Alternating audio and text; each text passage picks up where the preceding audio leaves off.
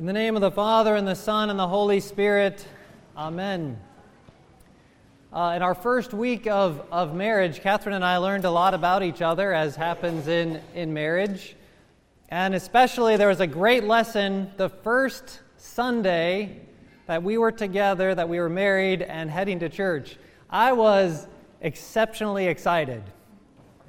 I was married, and I was going to liturgy. What a great day! And so I proceeded to start to sing, It's a beautiful day in the neighborhood, a beautiful day for a neighbor. Would you be mine? Would you be mine? And Catherine rolled her eyes.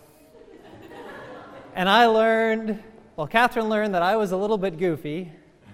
And I learned that Catherine doesn't always like mornings. So now, when I want to sing that in the morning because I'm excited that I'm married and I'm going to liturgy, I sing it quietly. but the reason I tell that story is because uh, there is something about uh, doing actions out of an overflow of our love. Doing things not because we have to, but doing things because it brings us joy and I think sometimes we forget that Christianity, our Christian life, is meant to be joyful. It's meant to be something that is, is uh, what's more joyful than being united to Christ? And we forget with all the rules that we have and all the things that we're supposed to do, we tend to do things because we know we should, instead of we are so happy because we love God. And there's a difference. And this overflowing of who we are as connected to Christ is what I want to focus on today. Because one of the saints that we commemorate today also had an experience of this overflowing of the power and love of God. And that's St. Romanos, St. Romanos the Melode. He lived in the late 5th, early 6th century. He was born to uh, Jewish parents. But he ended up being, of course, a faithful Christian. He served as a deacon in Beirut and then in Constantinople. Uh, but unfortunately for him, he didn't have Father Alex as a teacher. And so he was not very good. Now, I know all those who are doing the Byzantine chant workshop sound great because you have Father Alex, but poor Father Romanos did not. And he was ridiculed and chastised for his inability to read properly and to sing very well. And so uh, during one of the services, in fact, uh, for the Nativity, in preparation for the Nativity, he was reading, and they had to send somebody up to take his place because he just couldn't get it right, and he was devastated. And he wanted to be able to chant with the best of them. And so he went back to his, his cell and he prayed and he prayed and he prayed and he asked God to please give him the voice, give him the words to honor God that reflected the joy that was in his heart. And so he has a vision in his prayers of the Mother of God handing him a scroll and saying, Eat this. And so it might sound strange, but actually, this happens in the scriptures a couple of times. It happens in the book of Revelation, it happens in the prophecy of Ezekiel as well. So the Mother of God comes to Romanos, gives him a scroll, and says, Eat this.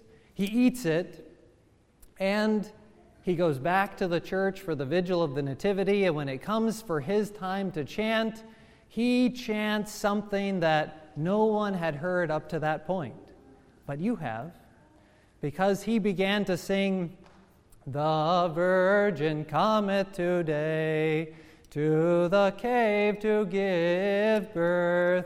The Kontakion for the Nativity that we still sing 1500 years later on the Feast of the Nativity first time sung by St. Romanos the Melode after he had been given that scroll to eat by the Mother of God uh, and told to go and sing. And from that moment, he really had this overflow from his heart because he wrote thousands of hymns. And the most famous, of course, is probably the Akathist hymn that we sing on those Fridays during Great and Holy Lent, where all of the theology of the church can be found in these hymns. So he had this overflowing of joy, this overflowing of love that he was able to offer to God. And the same must be true for us because we just heard one of the most difficult gospel readings. Do unto others as you would have them do unto you. The golden rule, right? We had that, the first words from the gospel this morning. But it goes further than that and even tells us to love our enemies, to lend and give without expecting anything in return, to uh, be merciful to those who are themselves selfish. And now, for a lot of you, and I know a lot of you, that you are good people. You will do those things because you know it's right. And that's good. Do those things because you know it's right. But there's a difference between doing those things because we know it's right and doing them out of an overflow of love for God and for our neighbor. And that's where we need to be. To really fulfill the scripture that we heard, the gospel that we heard, to really love our enemies, to really give graciously and generously is to do things because we love. And I know you know the difference. I know you've done something perhaps where you've seen a need and you got so excited to meet that need, or you got a gift for someone that they weren't expecting, and you were so excited to give it, give it to them, you didn't care that they ever gave you anything else back. You were just excited to do it. You've had those moments, I hope. But I'm sure you've also, if you're like me, had those moments where you're sitting on the couch and you get a phone call and somebody says, Hey, I need you. And you say, Okay, I'll do it. I know that I should. And it's okay to do that, but to know that that's not perfection. That's not, as the gospel says, being merciful, even as our Father in heaven is merciful, because that mercy, that love is this overflowing, overpowering. I can't control myself from singing. I can't control myself from, from showing great love to God and, and others. That's what we are working towards, brothers and sisters. Remember that Christianity is a religion of joy. We're not told to do these things because it's good. We're told to do these things because that's what God does.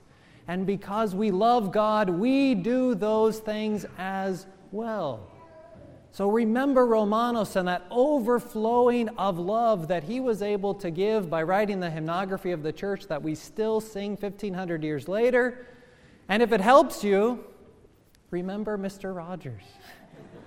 it's a beautiful day in the neighborhood, a beautiful day for a neighbor. Would you be mine? Could you be mine? And maybe the next time somebody asks you to do something, remember that they are your neighbor and that we are to love our neighbors as ourselves, not because we have to, but because we love God and therefore show our love for them as well. And then we will have real joy, even while we're serving. Then we will have real joy even when we are giving everything away.